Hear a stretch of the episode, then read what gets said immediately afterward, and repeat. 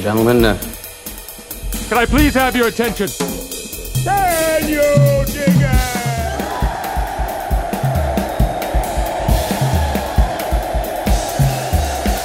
Greetings, dear listeners. This is Jonah Goldberg, host of the Remnant Podcast. brought to Dispatch, Dispatch Media. Come on by uh, the Dispatch and check out our wares.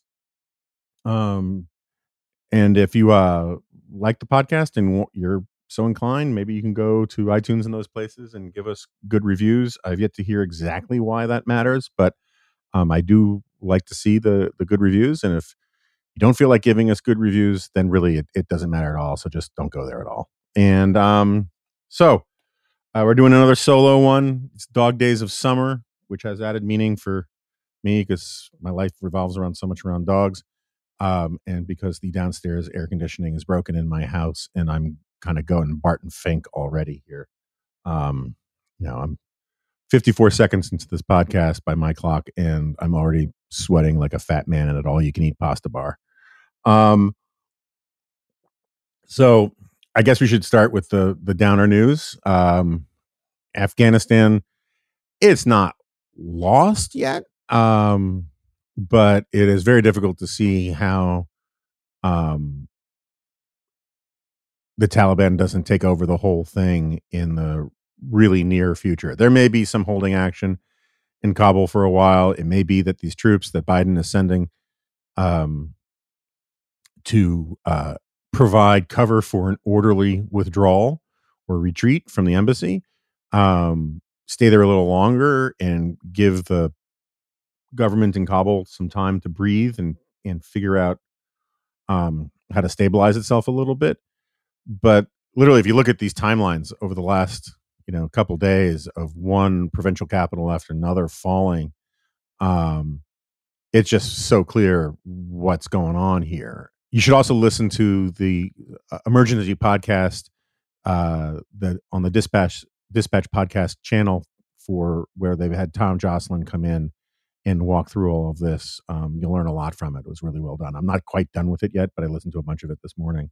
Anyway, I mean, so clearly what what happened was um, as many of us, and I'm not going to say I was like a f- prominent voice in any of this, but you know, I'm on record for a while saying how this is all folly. Steve has been, you know, you know, ringing the bell on this for a long time. So is Tom Joscelyn, and so so have a lot of people um, out there that you know the Taliban can't be trusted, shouldn't be trusted. They're not, you know, legitimate negotiating partners.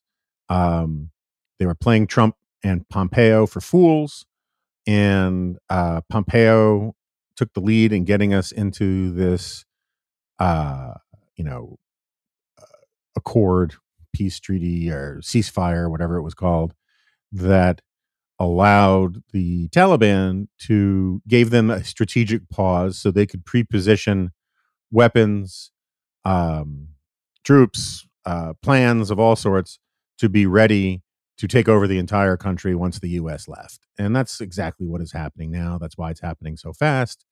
Um, it was utterly predictable, um, or as David liked to say, not only was it utterly predictable, it was widely predicted and um, I think it's tragic. I was listening to the ambas- former ambassador to Afghanistan on NPR this morning, and he was making a point that you know I've been making conversationally, but he made it very powerfully, which is that um, you know it's not just these interpreters and their families and a handful of embassy staffers who invested who placed their bets on the US. He was like, look, there's an entire generation of people in Kabul and a couple of the other, you know, major cities who believed us when we said that we were there for the long haul, believed the rhetoric about democracy, believe the rhetoric about a better future. And these people are judges, they're television producers, they're journalists, they're um, you know, leaders in civil society. Um, they may not have worked directly with the U.S., but they represent um, a vision of Afghanistan being a normal country and the Taliban has been has been executing them wherever they are assassinating them where they can when they can for the last year and now all of that is is accelerating and um and so look, I, I've always understood why people, and I've said this a million times, why I understand why people want to get out. I think it, you know the we were poorly served by three presidents. This is the point Tom Joscelyn makes is you know Barack Obama made it clear that American will to stay there was um, buckling. You know, he made it clear he wanted out. That's why he, but he caved and did the surge, but also announced, you know, a deadline for it. And then Trump came in, said he wanted out, and Pompeo made it clear that we were going to um, leave no matter what. I mean, and and Pompeo said all sorts of ridiculous things, like the Taliban was going to help us fight Al Qaeda um, and help to help us destroy Al Qaeda.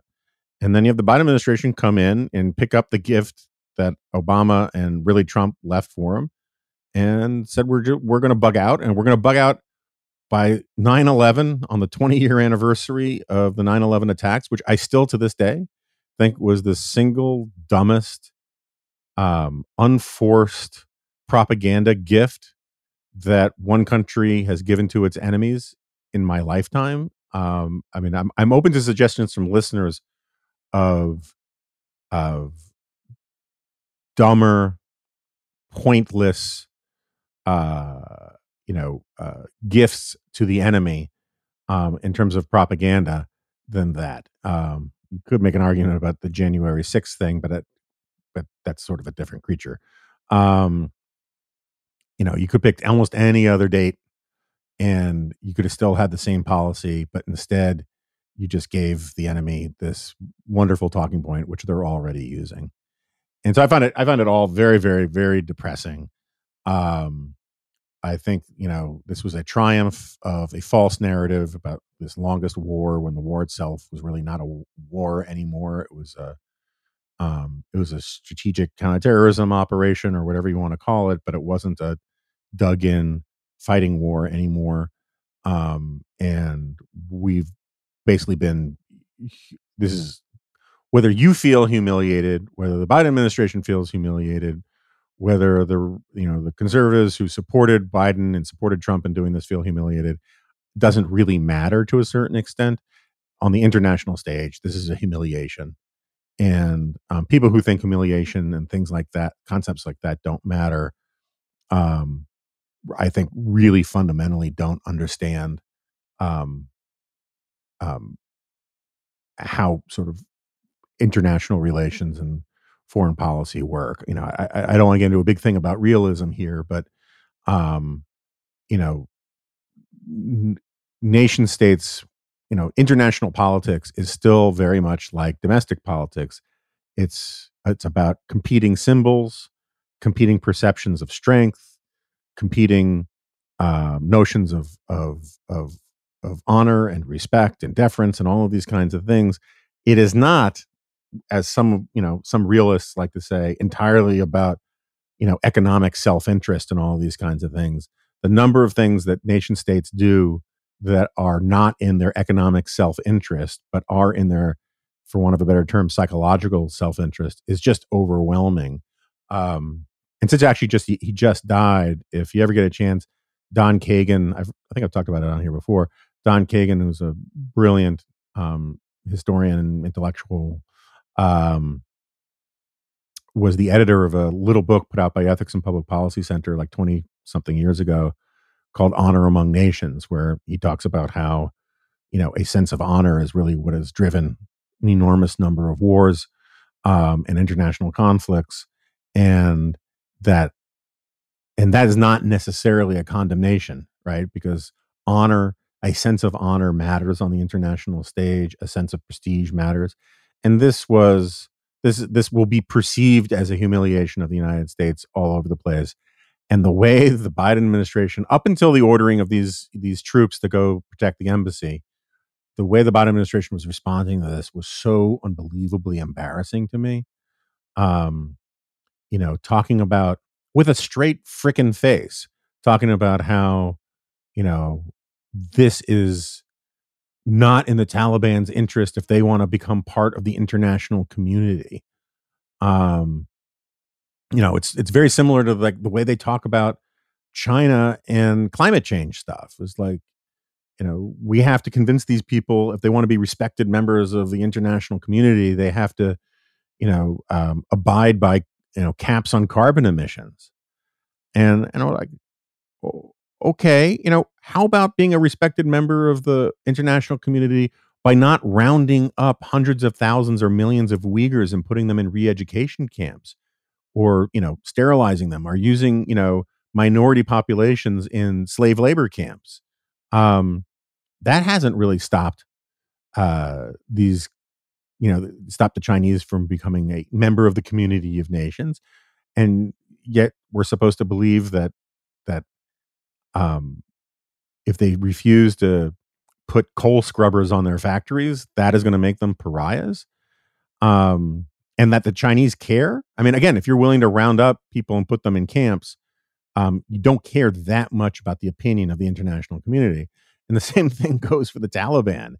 Um, you know, when the United States starts begging them, please leave our embassy alone, um, and saying, hey, look, you know, this isn't the future that you want because you will you'll be you know an outcast even though Russia and China have already recognized the Taliban essentially as the leaders of Afghanistan um and making it seem like this is something that the Taliban actually care about when they're already committing atrocities and executions and rounding up girls to marry off to soldiers. I mean, it is so naive and so idiotic and so. I mean, I feel humiliated by some of this stuff, and I'm I'm pretty angry about it. Um, and I'm also just I got I got no patience for you know Donald Trump had this statement where he said this wouldn't have happened if we withdrew and I was still president because we had you know uh, measures in place that would have prevented that. It's all garbage and nonsense. This was, you know, inevitable. Um, the second we pulled out precipitously, and yeah, this is reflects badly on generations of Republican and Democratic officials and generations of generals and military planners alike that they left it in this sorry state, and it reflects badly on a lot of people in Afghanistan too. But regardless, there's even if there's lots of blame to go around, it's just a terrible thing. So anyway, moving on. Um, Rick Hess has this piece in the Dispatch, which I highly recommend you read. Excuse me. Let me see if I can call it up. I should have had it ready. Um, um, if I had a um, producer here in the office, in my home office, I would um have him beaten for not having it ready. Um, where is it? Okay. Actually, it was up yesterday. Um, but um, in Oregon, I'll just read you this. Um, I'll read you the first couple paragraphs. It's an education headline that even in 2021 demands a double take. Quote, Governor Kate Brown signed a law to allow Oregon students to graduate without proving they can write or do math. Brown, Oregon's Democratic governor, has quietly signed Senate Bill 744 into law last month, discarding the requirement that high school graduates be able to demonstrate an ability to read, write, and do math at a high school level. A spokesman for Brown explained that this would, quote, this would benefit, quote, Oregon's Black, Latino, Latina, Latinx, Indigenous, Asian, Pacific Islander, tribal, and students of color, unquote. For those confused about the logic, he added that the state needed, quote, equitable graduation standards along with expanded learning opportunities and supports, unquote. Okay, so you should read the whole thing. It's not very long. It's, it's you know, it's a two minute read. Um, a few things. First of all, I think this is one of the first times I've seen this where the um where they list you know, Latino, Latina, and Latinx uh, as three distinct groups, which I think is kind of fascinating and, and maybe actually in some ways accurate if you think about it. Okay, so Latino, even though in the same way like the universal rights of man applies to women too, but Latino, you know, I think re- refer, refers to all people of Latin descent, whether male or female, but it also as it's male gendered. So okay, Latino and Latina, fine. But then Latinx Latinx, the whole point of it was to be inclusive of both male and female people of Latin descent. So when you put Latinx in there, um, as well as Latino and Latina, what you're doing is you're signaling out the tiny, tiny number of people who actually care or use that label um, as a separate demographic group, which I think is just sort of interesting, and one could riff on that for a while. But you know, the the morally outrageous thing about this is this idea that um, blacks and Hispanics and Latinos and Asian and Pacific Islanders, which is also interesting in a different way. Um, and also, what is the difference between a tribal student and an indigenous student? Um, I'm gonna have to figure that one out. Um, but anyway, the idea that non-whites um, or specifically blacks and Latinos or whatever, just non-whites, somehow um, are so incapable of learning to read and write at a high school level that you need to get rid of the requirement that they learn to read and write at a high school level is by normal accounts racist right? I mean think of it this way if i say yeah look we just know you know black people and and and hispanics and and you know and those people they're they're not up to snuff and they can't do math and and and reading and writing the way white white kids can um you'd call me a racist or at least someone would call me a racist and i and and fairly and um but then if i oppose a measure that actually wants to codify that point of view into law and lower standards for everybody. And if I oppose that, then I'm also racist. You know, well, which is it? And um, you know, I don't want to go all John McWhorter here, um, but the worst thing in the world for minority and underprivileged kids is to dramatically lower standards um, rather than expect them to uh, strive to meet them. And I think, you know, this this sounds hard-hearted and complicated at the macro level when you're talking. I mean, it doesn't sound hard-hearted or complicated to me, but I understand why some people would think it sounds hard-hearted or complicated at the macro level when you're talking about sweeping education policy and all that kind of stuff.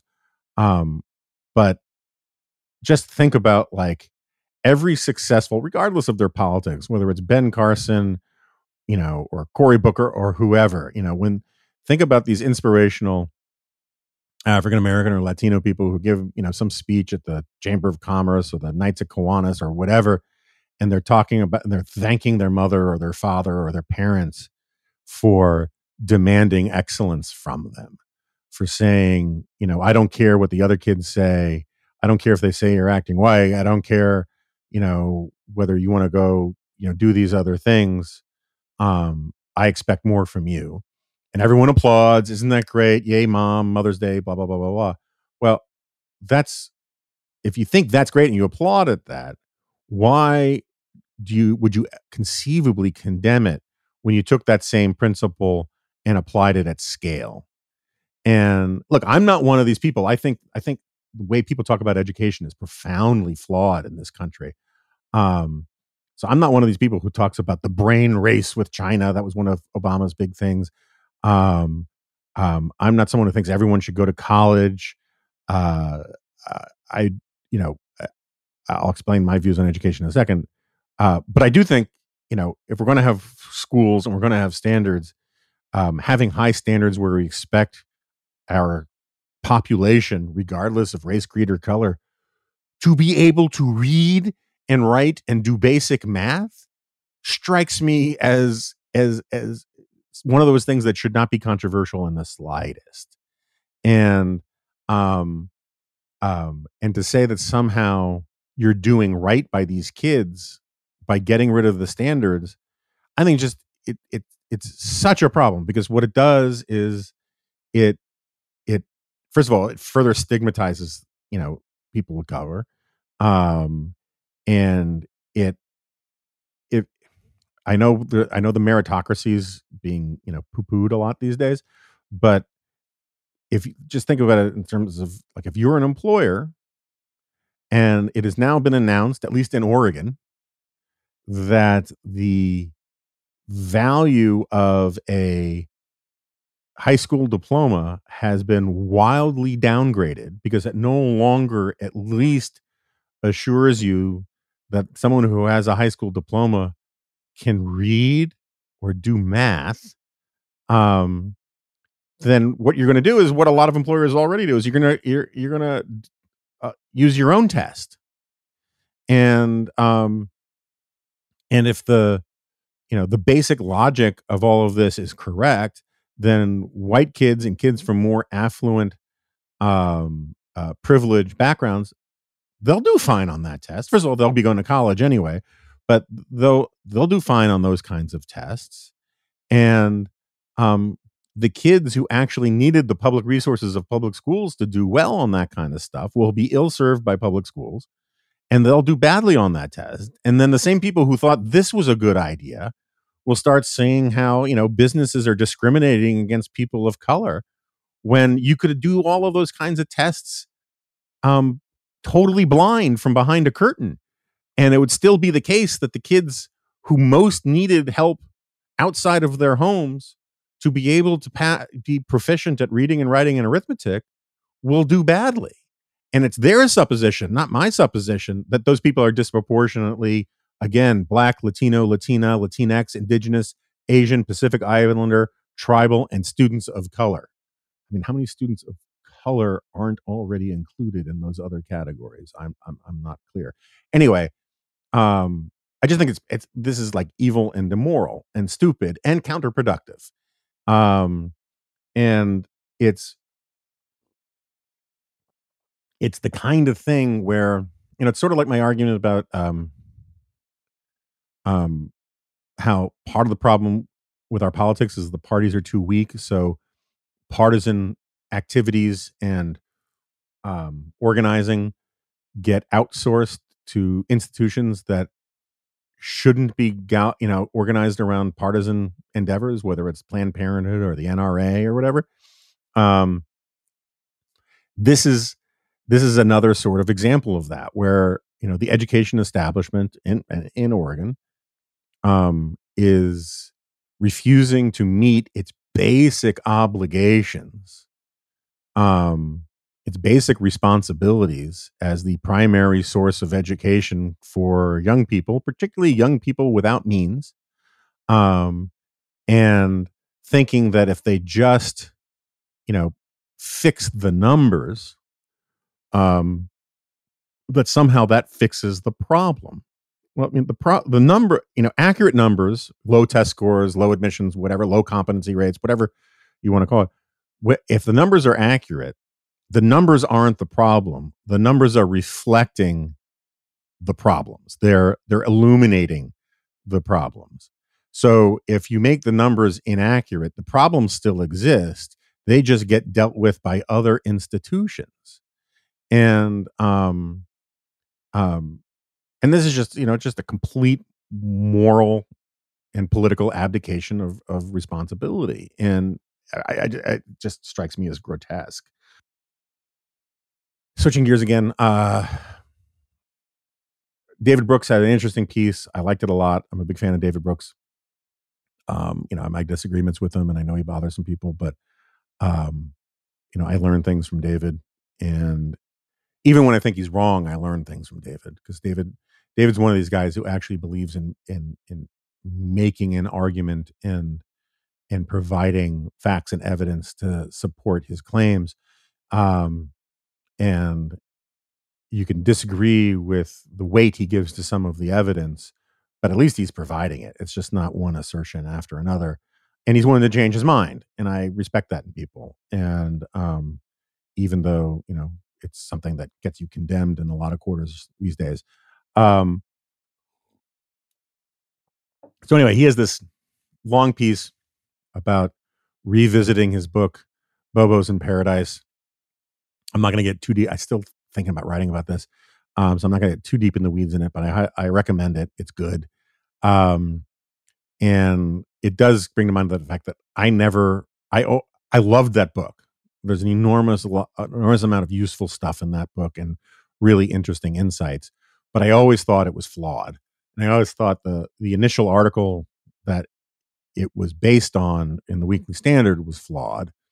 And I actually wrote about it, um, gosh, almost 20 years ago. So, you know, in like 97, thereabouts, David goes to Burlington, Vermont. And he basically declares, you know, we have reached the end of history, more or less. That Burlington is affluent, it's prosperous, it's sure it's it's pretentious and in its affectations and its pieties and all this kind of stuff, but it's not particularly political. People have, during this holiday from history, we have turned into aesthetic concerns and buying distressed furniture and whatever. And he makes fun of a lot of the Bobo stuff. And oh, so Bobo, just so you know, is an abbreviation for um, or a bastardization of bourgeois bohemians. And um, part of his argument, it's actually in some ways very similar to Suicide of the West, is that um, bohemianism is um, really a term for the the permanence of the sort of the romantic spirit that I talk about in in Suicide of the West, and what the Bobos are is they've turned that sort of transgressive romantic rebelliousness into bourgeois conformity in in in all sorts of interesting ways. And anyway, I, again, I don't want to get too deep in the weeds, and I think I already have. Um, but his point is, his point about Burlington back then was that everything was going great, everything was going fine. These people weren't very political, and um, I just think he was wrong. And I've said this a million times. I think I've said it to his face. I, if not, you know, I will. Um, you know, one of the things I think that has steered David wrong in the last twenty years on a few occasions is that he's such a nice guy and he hates the screaming, shouting ugliness of American politics. And um uh and so and he hates the culture war stuff. And so sort of like the the streetlight fallacy, he's he spent a lot of time in the last 20 years looking for evidence that the culture war stuff was over because he wanted it to be over.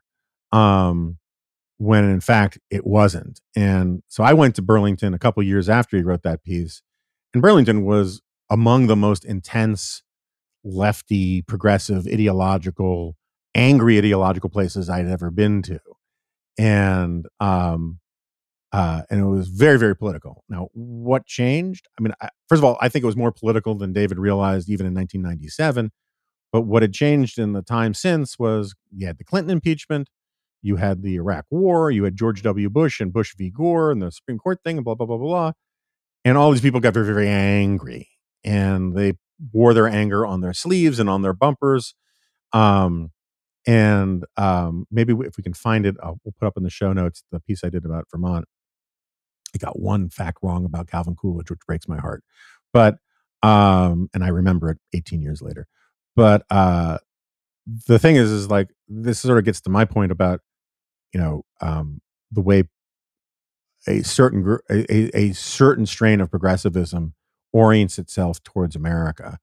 Um, the the Burlingtoners in 1997 in Vermont um, seemed like they didn't care about politics, in part because I would argue politics seemed to be going their way, and so was their 401 so were their 401ks and all that kind of stuff too. Um, but nothing causes a freak out more among progressive types than when the wheel of history seems not to be going in their direction. And so during the Bush years, this, the very same people who seem to be only concerned about their, you know, their distressed wood coffee tables, all of a sudden were talking about how we needed to have regime change here at home. And um, uh, how did I get on this? Oh, so anyway, uh, you know, the, anyway, I'll just finish the point and then I'll get to the point I was going to make, which was that you know this this dovetails with you know my thing about how you know one of the interesting reasons why 19 the 1930s and the 1960s are still the two major uh, eras of liberal nostalgia. And when you um, listen to how some people on the left talk about the 1930s and the 1960s, they they'll often say stuff like it was a time when we were all in it together. You know, it was a time when we were all marching in the same direction and we were making real progress and um, we all felt like we were part of a cause larger than ourselves. And, you know, it was a time of renewed patriotism and all that kind of stuff. And the problem is, is that that's just not true. The 1930s saw incredible labor violence and unrest and riots, and not to mention massive hunger and unemployment. Um, it was a you know a time of profound political instability with demagogues running across the land. Um, similarly, the 1960s. I mean, my God, you had you know everything from political assassinations to domestic terrorism to massive race riots tearing the country apart. And yet, to listen to you know like aging baby boomers, they talk about the 1960s as if it was this glorious time. And I'm not saying that you know if you're a big believer in the civil rights movement and and the the story of heroic progressivism and all that kind of stuff, it's fine to be nostalgic for what your side quote unquote accomplished, or I mean what your quote unquote side accomplished.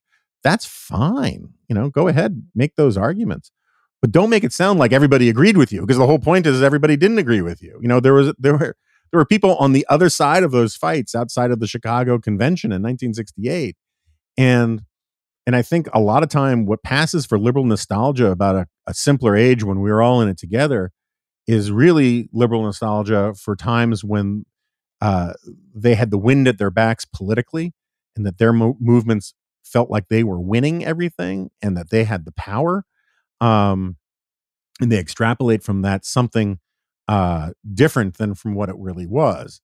Um, so anyway, the the Brooks piece. So uh, the one of the points he makes in there is he goes and he you know he, he covers he he reviews some of the local coverage of those Trump boat parade things, the Trump regattas, or I can't remember what they were called, but you know what I'm talking about. Those high end boats that uh, um, sort of red state uh, upper class wine and cheese crowd um, would hold for Trump with their Trump flags and all that kind of thing.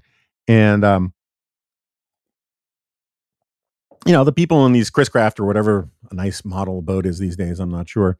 Uh, high dollar people probably own car dealerships or you know are partners in law firms or CPA firms or own you know, some retail thing, whatever. They're, these are prosperous people, you know, lining up for Trump, and they're treated as sort of uncouth, backward, embarrassing kind of yokels, sort of like those um, the idiots with the guns in St. Louis outside their house.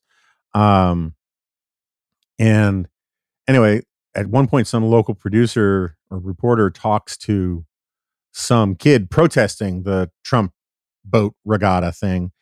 Um, and the kid sounds like he is um you know a professor of media studies at at brown or something and probably but uh, he's probably you know worth a tenth of what some of these dudes with the boats are um even though he's got a vocabulary that is you know 10 times better than some of the dudes with the boats.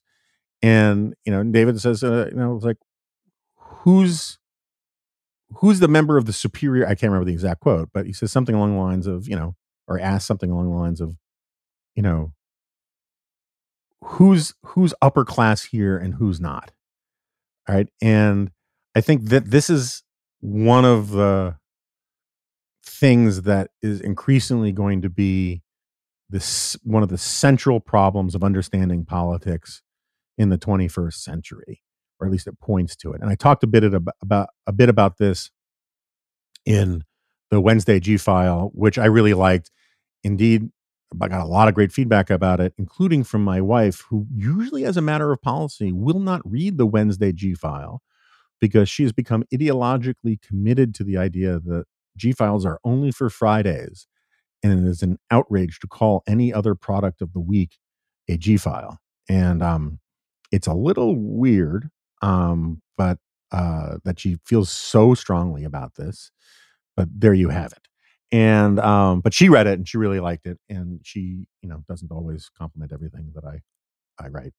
Um, anyway, uh, where was I? So I got into a little bit in the G file about how um, these the sort of competing tribes of the culture war um, um, using traditional understandings of what class means really don't help very much. Um, you know, one of the reasons, I mean, uh, this goes back, you know, uh, it's a little history here. Um, I'm sure I've talked about this here before, so I apologize. But, um, you know, one of the founding thinkers for the concept of American exceptionalism was this German political scientist, uh, Werner Sombart. And he famously asked this rhetorical question why is there no socialism in America? And a big part of his answer had to do with the fact that America had no feudal past. Um, and to understand why there was socialism in Europe, you had to understand that a lot of it was really about yes, it was class warfare between haves and have nots and workers and capital and and the bourgeoisie and all that kind of stuff. But all of that was downstream historically from the old feudal caste systems and and and arist- aristocratic systems. And so the economic class arguments um, mapped over to a large extent the old social class systems that existed in Europe for millennia. And we just didn't have any of that in the United States. Uh, one of the great things the founding fathers did is get rid of titles of nobility and aristocracy, um, uh, which was so unbelievably radical at its time. And, um, you know, I have this stuff in Suicide of the West about this. You know, Daniel Boorstin, um, I can't remember in which one of those, you know, he has those books, The Discoverers, The Explorers. Uh, no, no, not that one. It's the American books about the national experience, the democratic experience, whatever in one of them he talks about how like European dignitaries coming to the United States in the early 1800s um, were uh, kind of freaked out um, by the fact that you couldn't tell by the way people dressed what class or occupation they had. You know, in Europe, even after um, suffrage and you know and the the dissolution of serious aristocratic systems, you still had in effect things like sumptuary laws. I mean, they weren't, they weren't laws anymore; they were more like customs. But if you were a young lady and you worked in the dairy, you wore a certain outfit. If you were a butcher, you wore a certain outfit. If you were in construction, you wore a certain outfit, and not just for work. I mean, I know that in America, you see a guy with one of those reflective vests and like a yellow jumpsuit kind of thing. You know, he's working sort of, you know, uh, road construction or something like that, or some other kind of construction. I mean, it's what they wore because people were so poor.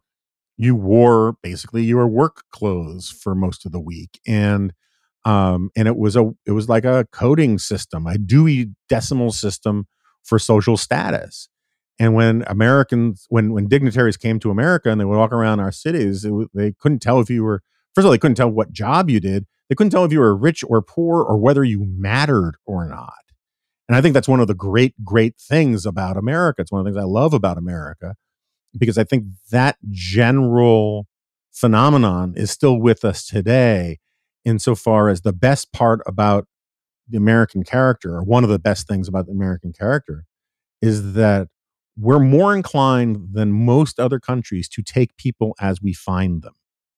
I know that in the national conversation, the intellectual conversation, the, the academic conversation, we reduce people to all these identity politics categories um, and we think that they have incredible explanatory value but in your everyday life you don't reduce people to their skin color for the most part eh, particularly if you're a what i would call a good american you know you judge people by how they present themselves to you how they re- how they interact to you and americans are much more open to giving people a chance to demonstrate their individual character rather than leaping to conclusions about you know the kind of person they are based upon their membership in some abstract category.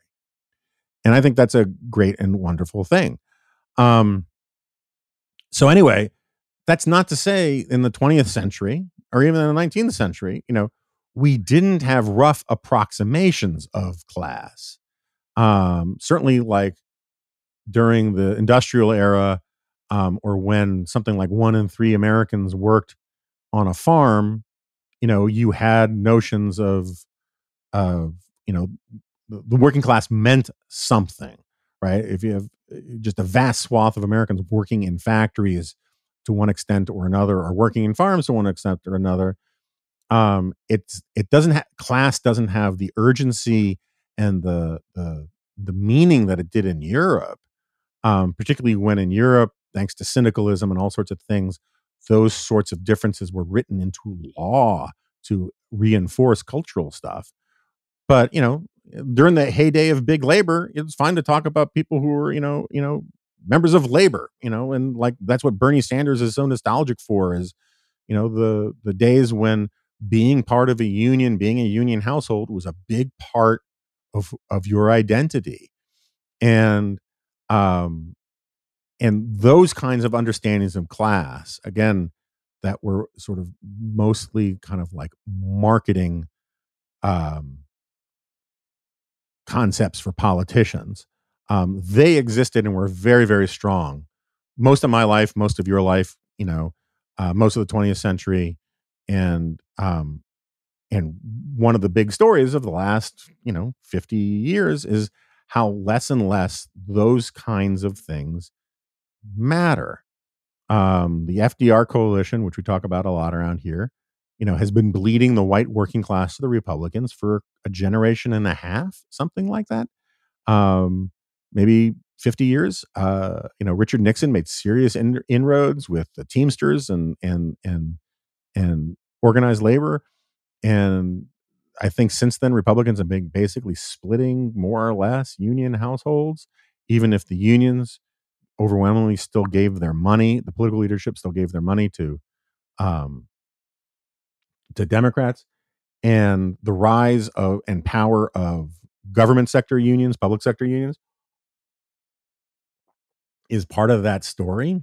Um, uh, you can call those people a class in some sort of uh you know intellectual you know like in, in, in, as shorthand for a you know a group of people with a common interest which is one of the standard understandings of class but there is just culturally something massively different different between steel workers truckers roofers uh, bricklayers, that kind of thing, and um, education unionists, uh, you know, federal worker unions, um, you know, the managerial class in in various bureaucracies. Those are unions, but they don't. They just simply don't have the same worldview. They don't. You know, they they are, and I don't mean this necessarily pejoratively. Although, if you want to take some of that with it, that's fine they have a much more parasitic view of the economy. They are not participants in the economy the way, say, uh, steel workers are. They are rent seekers of of the economy. They they extract rents through regulations and and not just economic rents, but I'll, I think sort of status or psychological rents. They they want to be in charge of the economy, and you know this is the new class argument, which I keep you know falling backwards into. And so, anyway, my point is, is that as you look at the way our politics is divided these days, you hear a lot of Republicans, you know, t- thundering on about how it's us versus the elites, and um, and we'll put it up. I also wrote about this in a piece a while back, a G file a while back called uh, "Royalty Real and Imagined," and we'll put that in the show notes too. But like, hold on, dogs are barking. So, like, Ted Cruz is married to a director of Goldman Sachs. He was a clerk on the Supreme Court. He was what Solicitor General of Texas. Um, by any of the old understanding of what an elite, a member of the elite is, Ted Cruz, and he's a U.S. senator, right? The most exclusive club in the world. All that's garbage. Um, he's a member of the elite, you know. And when he thunders about how the elite is against us, you know, I don't know what the hell he's talking about because uh, I shouldn't say I don't know what the hell he's talking about. I just think it's it's crude and kind of dumb. And similarly, like Elizabeth Warren has her anti-elite, you know, the oligarchs, the millionaires and billionaires, as Bernie Sanders likes to put it. Um, and she makes it sound like, you know, she's on the side of the little guy and the working man and all that kind of stuff, even though she is, you know, a dashboard saint of the overeducated, you know, uh, new class types of the meritocracy. And so what we have in America are two competing elites pretending that they are spokesmen or members of the downtrodden classes fighting against um, entrenched power above. And that's not it. It's just, it's not the, the, I'm not saying that two sides are perfectly symmetrical. Conservatives have very little control over the commanding heights of the culture. Conservatives are locked out for the most part from Hollywood. Um, um, and by that I mean, uh, by that I don't mean there aren't conservatives who work in Hollywood. There are actually quite a few conservatives who work in Hollywood, but the products they produce, um, it's very difficult for them to have conservative messages in them. It's very difficult for them to speak openly about their conservatism the way it's easy for liberals to, in Hollywood to speak openly about their liberalism or their progressivism.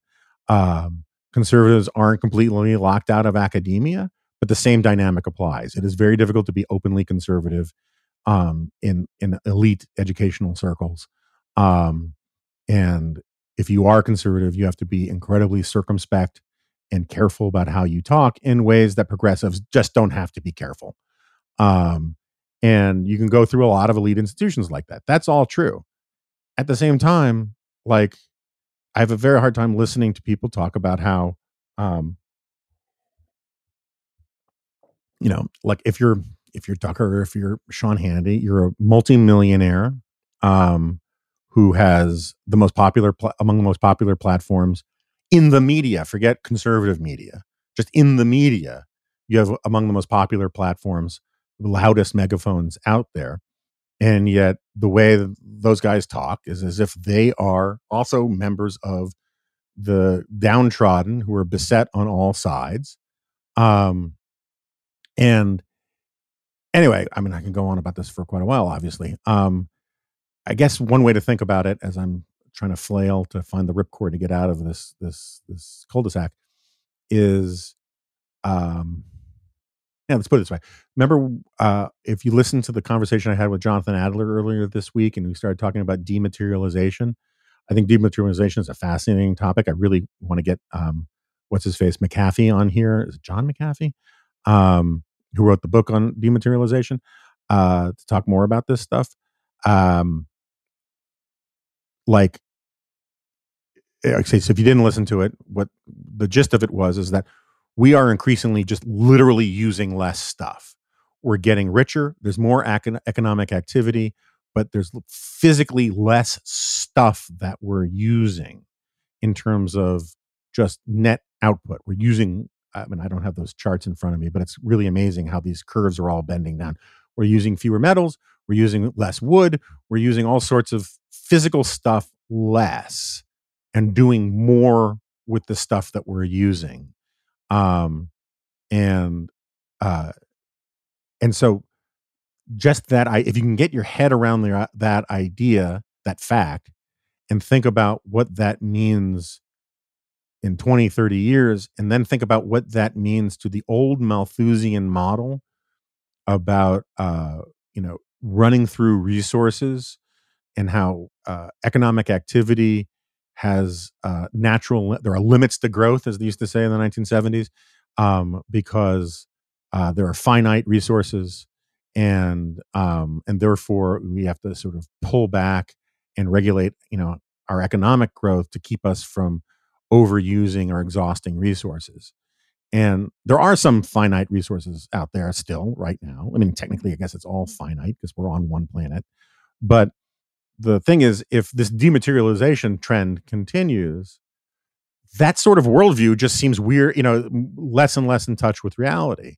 And I think by way of analogy, you were thinking I wasn't going to get there. By way of analogy, the same thing applies to this class stuff. Um, there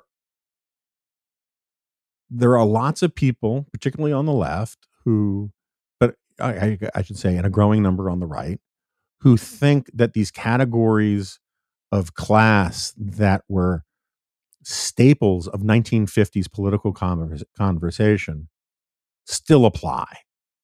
And, um, you know, in some cases, in some states, in some ways, you know, I'm not saying they've lost all their juice or their explanatory value, but sort of like the dematerialization thing, it's shrinking by the year.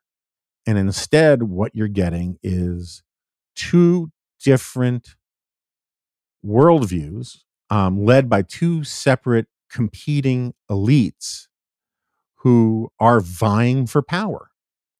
And it is not this whole sort of up down notion of, you know, all the people at the top think one way and all the people at the bottom think another way. That's a very 18th, 19th century quasi Marxist, you know, class driven understanding of the world that like your eco- objective economic status determines your worldview.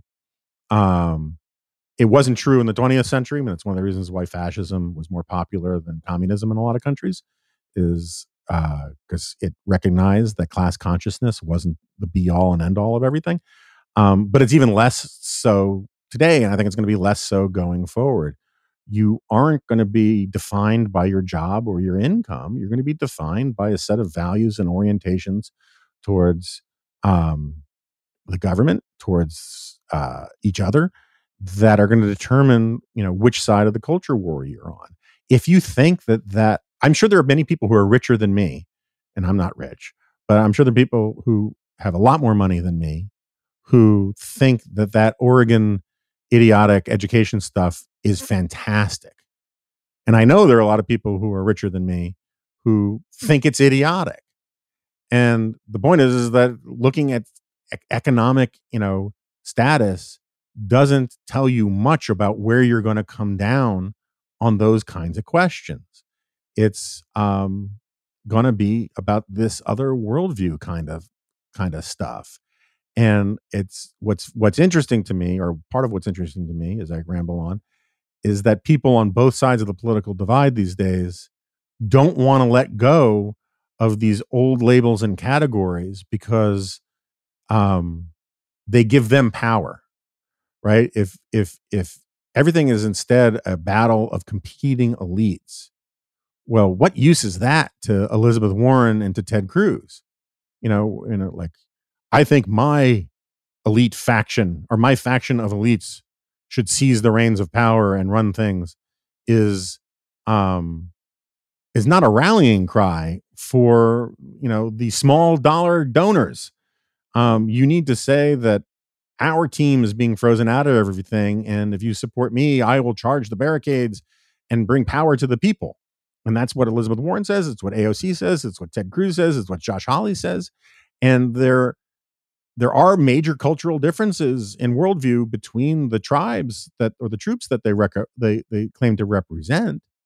But at the elite level, um, it has nothing to do with anything like um, you know, uh, you know, being members of the downtrodden or any of that kind of stuff.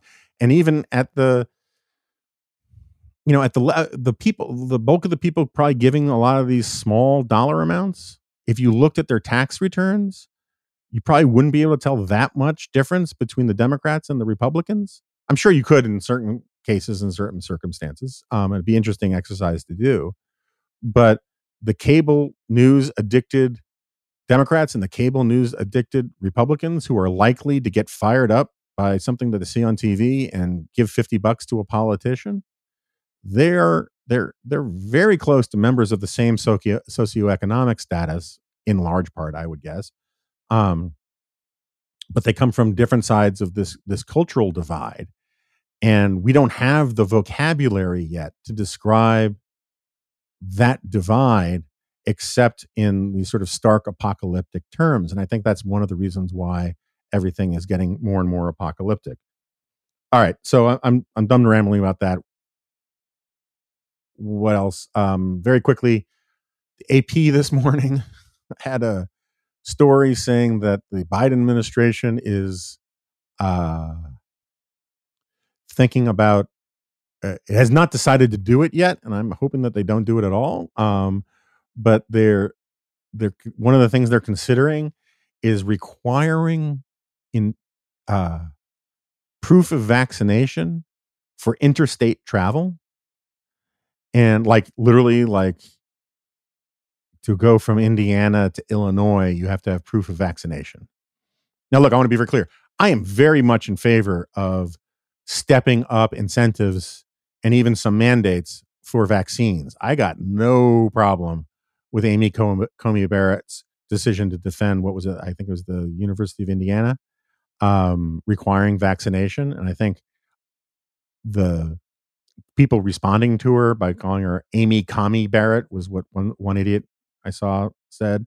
Um, the idea that somehow this is some grave betrayal of you know Trump Nation or conservatism, I just think is so profoundly idiotic. Um, I got no problem with the U.S. Army requiring vaccination. I got no problem with colleges and universities and schools requiring vaccination. I got no problem with teachers' unions requiring vaccination. Um, but this idea is really, really dumb. And it's not dumb for the reasons that, you know, like the Kurt Schlichters of the world are going to get into about how this is like, you know, the beginning of the totalitarian takeover and all that kind of stuff. It's just dumb because it's going to give free reign to a lot of that kind of paranoid stuff. But more importantly, it's just dumb because it's utterly unworkable. I mean, what are you going to do? Are you going to have checkpoints with like German shepherds and squad cars ready to like, you know, radio ahead and have those tire popping chains put across the road if somebody doesn't have the right doesn't have a vaccination card? I mean, how how long are you going to how much traffic are you going to be willing to tolerate under that regime? Um and to what end? I mean, talk about something that would grind America, the American economy back to a halt, stopping interstate travel. Um, and so I mean, I'm hoping it was like some idiot said it. The AP reporter Zeke Miller was a good reporter. You know, probably you know said, "Well, I got to write that down." They, they, said they're talking about it. Um, you know, and maybe it's a shot across the bow somewhere, but um, I just, I it just be such a stupid, bad idea. Um, and wouldn't get us closer to what where we you know we need to go and frankly i'm i'm i'm i'm i'm buoyed by a lot of the polling that we've seen saying that um, americans are more and more in favor of tough vaccine requirements so we can get back to normal i think that's good but you know you got to use your head about some of this stuff um and um oh yeah i've been meaning to make this point i'll just make it very quickly you know when I was saying how the if you banned interstate travel without proof of vaccination, it would, you know, it would be giving a free talking point to um, the people who want to be hysterical about all this kind of stuff. It kind of reminds me of um, remember a couple weeks ago. I think it was a couple weeks ago, maybe it was a month ago. Biden had that statement where he said, you know, we're going to go door to door um, if we have to to get people information about how they can get vaccinated or something like that. And all the usual suspects on the right completely freaked out. Madison Cawthorn said that this was like a trial run to get your guns and your Bibles, and this was the beginning of the end. And you know, all of the, you know, there there are some of these guys on Twitter who insist that I be mad on their timetable about their issues in their way. Um, you know, they went nuts at me for not condemning this and, you know, prattled on about how I wrote liberal fascism and all this kind of stuff. And, you know, some of these people out there, they're kind of like the, um, the, the AIDS ribbon bullies from Seinfeld, you know, who, who won't wear the ribbon? Um, you know, they, they monitor my Twitter feed, um, and are outraged that I wasn't outraged on their timetable about something um, and my and the, the part of the assumption is, is that I am supposed to monitor breaking news in Twitter 24 7 and respond immediately in the approved way according to the new popular front on the right, um, or it's proof that Trump broke me or I have um, gone squishy or whatever. and just you know to let people know i'm just spending less time on twitter and i'm reserving my responses to things for where i can write about them thoughtfully or talk about them thoughtfully. Um oh but anyway so like this this door-to-door thing all these people were talking about how this was like um proof of the totalitarian impulses of the biden administration and this you know we're heading towards a dictatorship and that this is like the worst thing in the world and all this. And um people start talking about second amendment remedies and yada yada yada. And and look i mean i i some i mean I, depending on who we're talking about and what was said some of it falls into this sort of american sort of um antibody against tyranny stuff and i can live with some of it because some of it is healthy you know.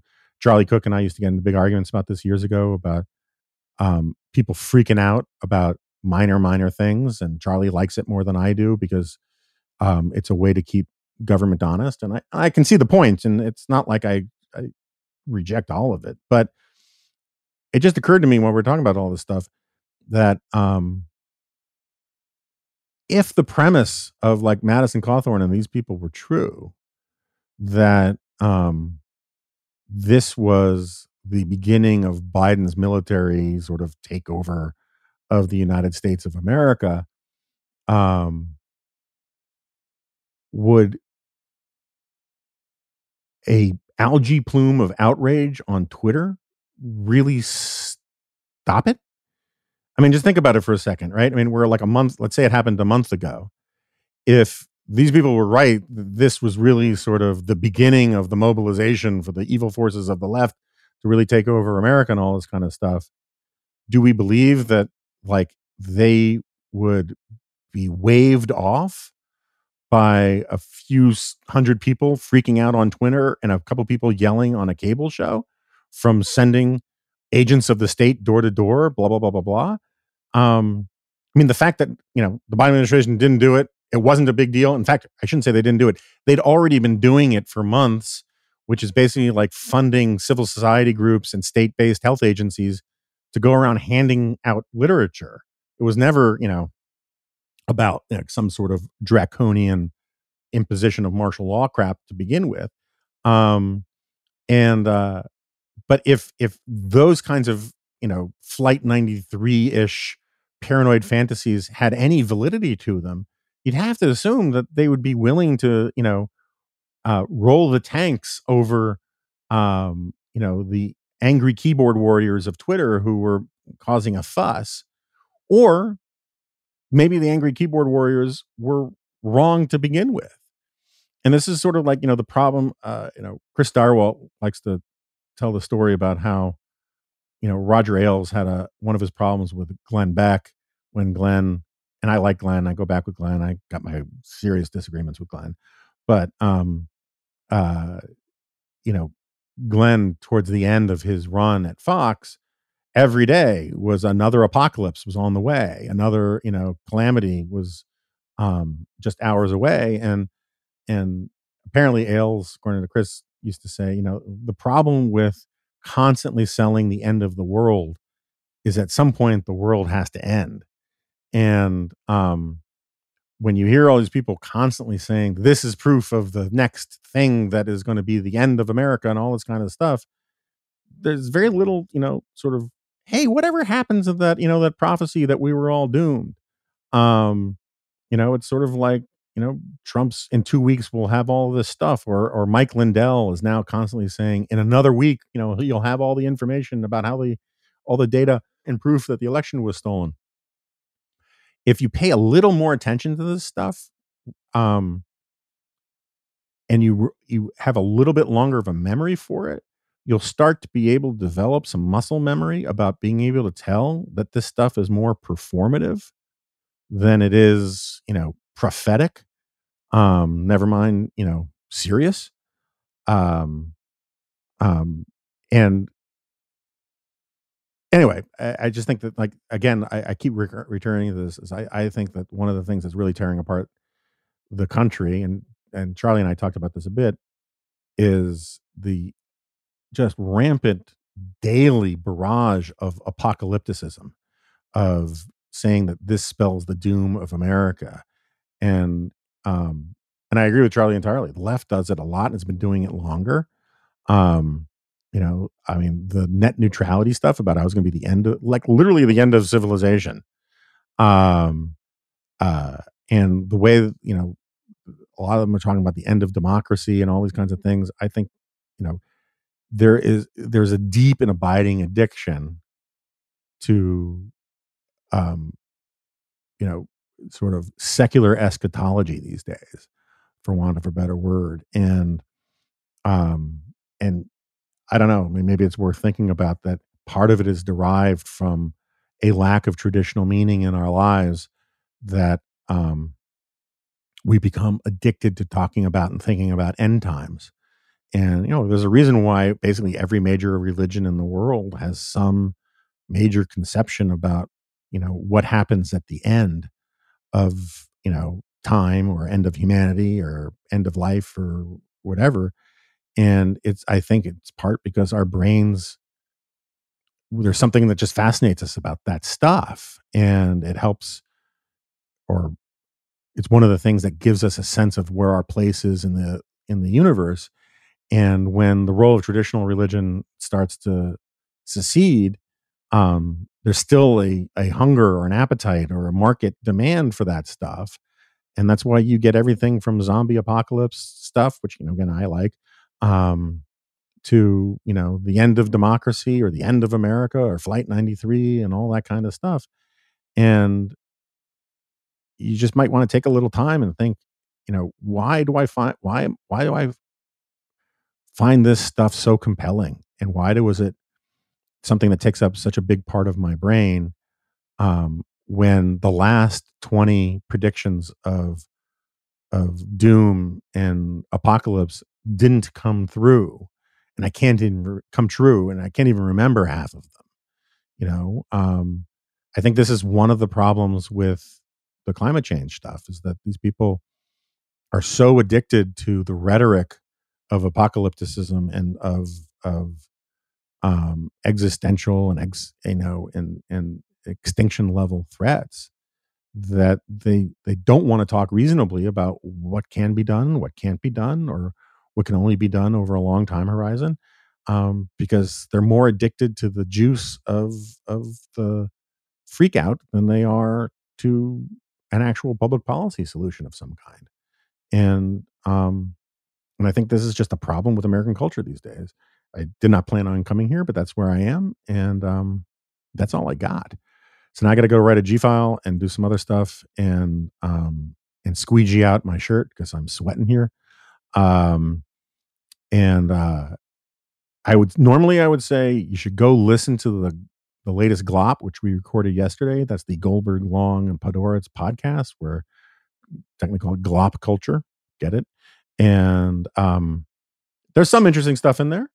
And usually it's, you know, the last few have been really funny. This one, it's a darker, weirder thing, and um, uh, and it kind of went off the rails a little bit. So it's more of a refined. I, I, refined is probably the wrong word. More selective audience for this one. Um, but it is out there. You can find it out there. And um, other than that, I'll see you next time.